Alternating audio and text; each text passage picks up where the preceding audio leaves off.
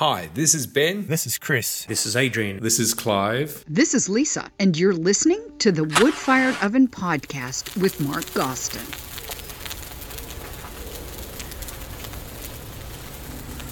A special thanks to English Heritage for giving me permission to bring my recording equipment and record this episode inside Housesteads Roman fort at the very edge of what was once the Roman Empire.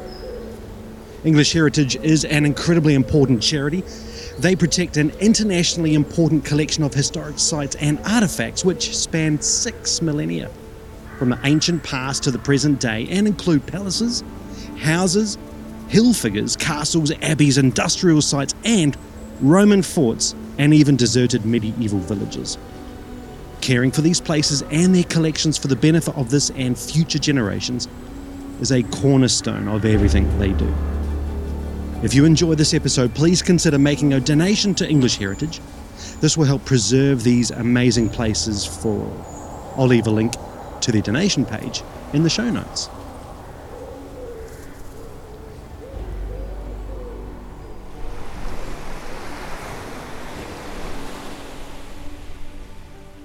It's late August, early September.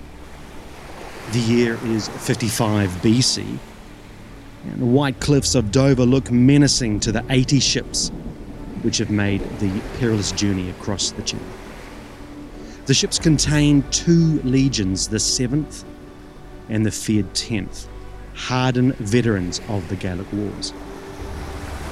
The leading ships sailed closer to the cliffs, clearer now they can see the details, the sheer cliffs, an impossible landing, and dotted along the top, snaking their way left to right are British warriors, some mounted on horseback and others on chariots. Julius Caesar looks north and directs the invasion force to sail to a better landing position on a beach further up the coast. But the warriors followed them, keeping pace and watching, always watching.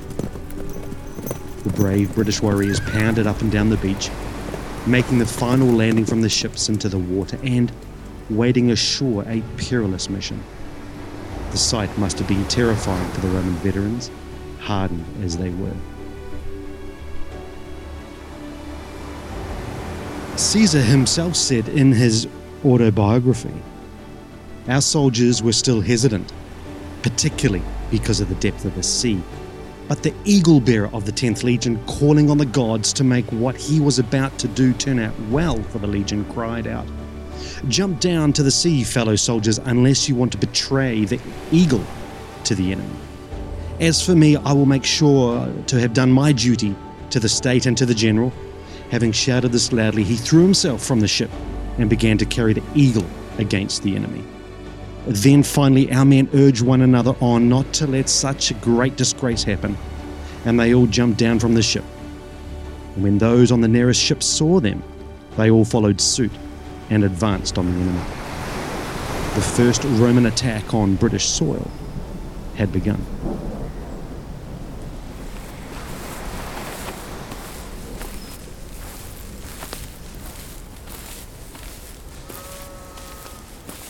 Despite heavy British casualties, Caesar eventually made peace and left to return to Gaul, modern day France.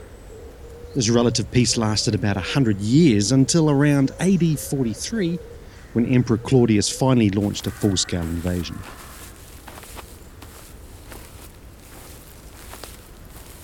The far north was always a difficult proposition for the Roman military machine, a wild country raging where the ferocious warriors and eventually diminishing troop levels made keeping the far north they had taken impossible. In AD 122, the Emperor Hadrian visited Britain and ordered the construction of the famous wall which would eventually become the northwest frontier of the Roman Empire. The wall, built to keep the Romans and the barbarians apart, stretched 80 Roman miles which is about 73 of our miles today, from Bowness on Solway to Wallsend on the River Tyne. Forts were built to house troops, and after about 10 years, it was completed. Designed to improve frontier control rather than purely defensive in nature, the wall must have been an incredible sight. Formidable and an example of what the Roman Empire could achieve. It was occupied for almost 300 years. At the end of Hadrian's reign, there were about 15 forts and 10,000 men stationed along it.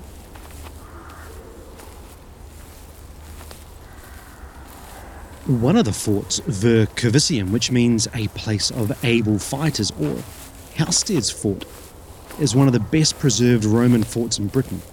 It probably housed around 800 to 1,000 men. Hadrian's Wall can be seen still integrated within the fort, too. It's a sight to behold. It is this ancient Roman fort that I am standing in right now, gazing north over the wall, far to the frozen north is a land unconquered, full of the unknown.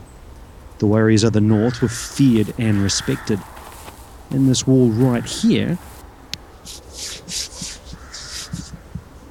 was designed to keep them away.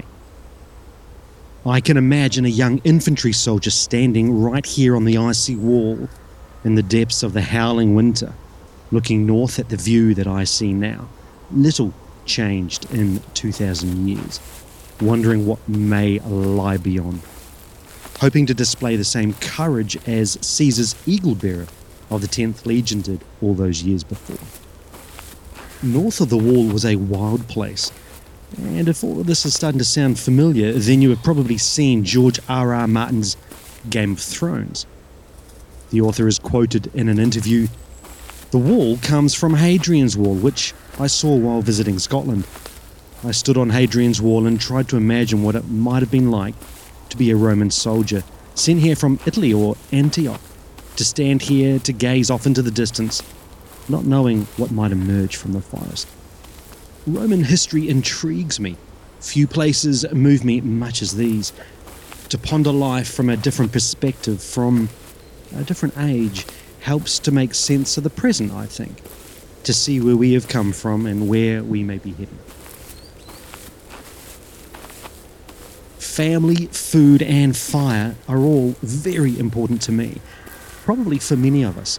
I've said before in a previous episode in season one of the podcast that the ancient remains of the wood fired ovens in Pompeii, covered with ash for almost 2,000 years, was an incredible sight. The ovens, while bigger than mine, did the same job in almost exactly the same way as mine does in my backyard today. I use a brick oven powered by wood to cook well, all sorts of things, including breads, which is probably the main food passing through these ancient ovens.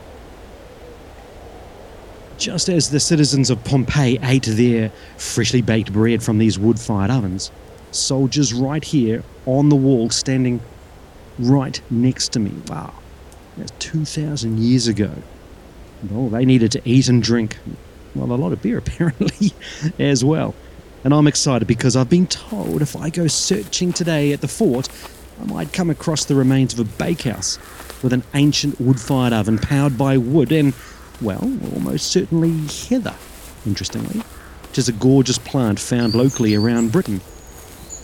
We use our wood fired ovens just like these soldiers did on the wall with stone or brick, fire, and a fair amount of care. And that's it, really. Not much has changed in how we cook with them.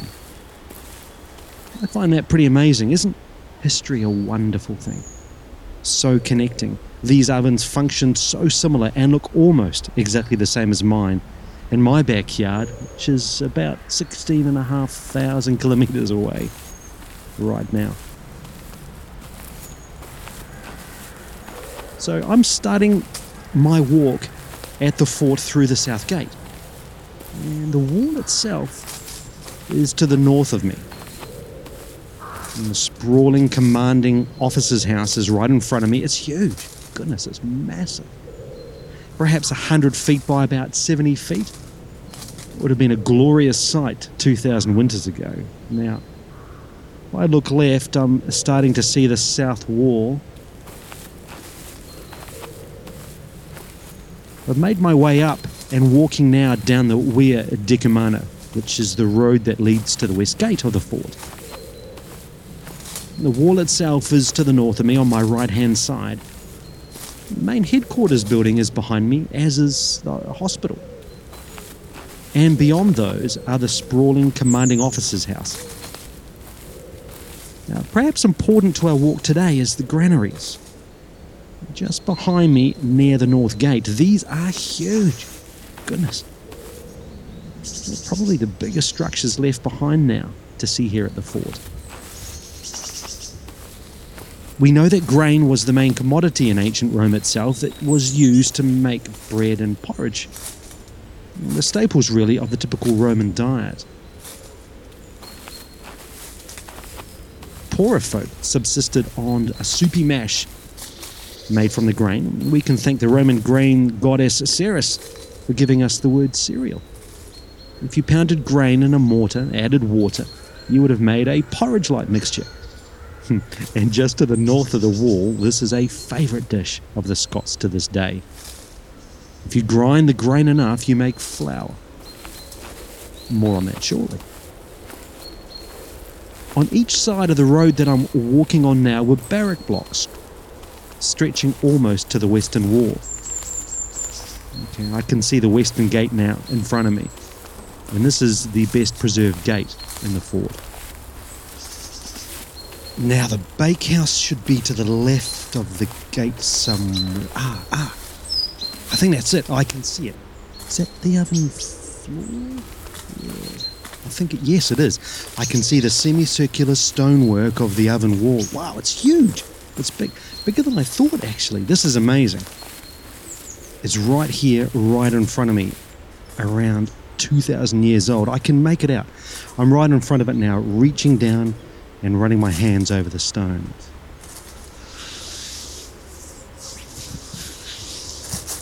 Cold now, very cold from 2000 winters. But once hot and baking bread for the cold and hungry brave men on the wall. There are actually remains here of two ovens. Yeah, amazing. They were once embedded, I guess, into an earth embankment right behind these fort walls along the Intervallum Road, which runs inside these stone walls. Easy to access, and plenty of room to queue up and impatiently wait your turn to bake your bread. The soldiers were each given a ration of wheat, probably every week, and they would then grind it up themselves into flour before making the loaves and baking them in these communal ovens. A unit of eight soldiers was called a contuberni, and it would take about four hours every day to grind enough flour for these eight men and the soldiers probably took turns to grind the flour and bake bread for this very manageable group size rather than to do it individually. There would have been one oven for each century of soldiers commanded by a centurion, and that's one oven for each 80 men. These two ovens are right beside a barrack block, so likely they were used every day to feed 160 soldiers. If the fort housed about 800 odd men, that's 10 centuries or 10 wood fired ovens in the fort, and that's pretty neat. These two here are pretty well preserved. They got pretty fancy with their loaves too, including twisted shapes. Soldiers had a pretty good diet on the wall, especially meat, especially beef. They loved eating beef on the wall. Who wouldn't? Cheese and vegetables were eaten, and oh, they drank beer, lots and lots of beer. Okay, let's measure it up. Now, I've got a 150 centimetre piece of paracord with me that I've measured up back home.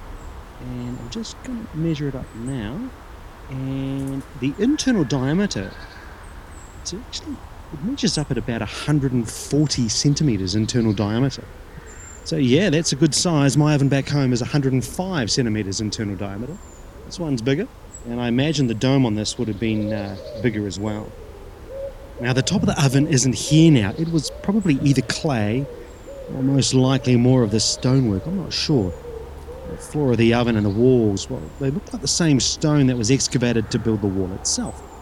The thickness of the wall is about 20 centimetres per block. That's the size of the block, and there are multiple layers of block, and it heads away towards the back of the oven into the embankment, but there may well be uh, at least four to five, maybe even six rows of this size blockwork uh, heading back into the embankment. So it, it was a very thick dome And that's a huge thermal mass. Even if the dome was clay, the floor would have been a huge heat sink requiring a huge amount of fuel to heat up. It's likely that the oven was always kept hot. 160 mouths to feed every day. It would have taken a huge amount of wood or dried heather roots to power this thing up. And while the dried roots burn ferociously, you would still need a lot of this to keep this oven hot. And that would be an interesting experiment, actually. Thankfully, the fields were covered with it, and still are to this day in the UK.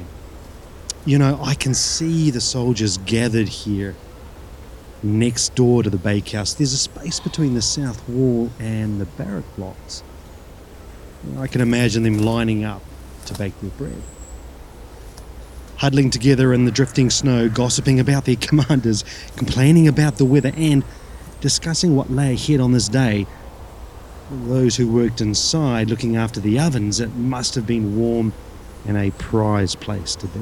Staring into the mouth of the stonework at the breads baking on the floor of this oven would have brought a sense of joy, I think, comfort, and certainly a sense of community with their comrades, just as it does cooking in our wood fired ovens today. It, it draws us together.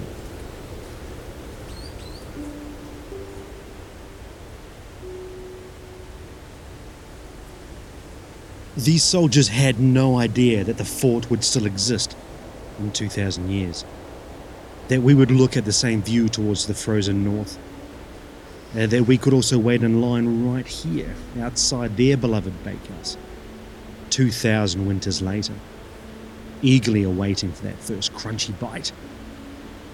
And this is real life too. It's not a movie, it's not a TV series. This stuff actually happened right here. Actually, it's very moving. Literally tens of thousands of loaves of all types of breads and uh, probably other foods too were cooked right here for a period spanning around two to three hundred years. And the crazy thing is, here I am, from literally the other side of the planet, with a passion for wood fired ovens, touching and experiencing this too. That's amazing. Thanks again to English Heritage, both for the wonderful work you do caring for these places, which are for all of humanity to experience and learn from. And today, thanks again for permission to stand here while recording this episode on site. Folks, I'm going to do something a little different now. One of the benefits of bringing recording equipment across the world to Britain, aside from recording episodes for my podcast, is I can also record nature and its wonderful ambience. We are all used to seeing pictures and videos of places like these, but as someone who loves sound too, I want to share with you not video or too many pictures, but sound of the landscape. The same sounds these Roman soldiers would have heard as they walked the wall, gazing to the frozen north. What follows, I think, is something a bit special, something different. Enjoy the uninterrupted sound for about 20 minutes. You can relax, close your eyes, imagine what life would have been like gazing towards the frozen north. High up on the wall, eating your ration of fresh bread alone in your thoughts on the very edge, literally, of the Roman Empire. Folks, from this Roman stone wood fired oven in front of me to yours at home, wherever you are and whenever you listen to this, thanks for listening to the podcast today. It means a lot. Stay safe, have fun, and go cook with fire. But first, take a listen to the wonderful world around us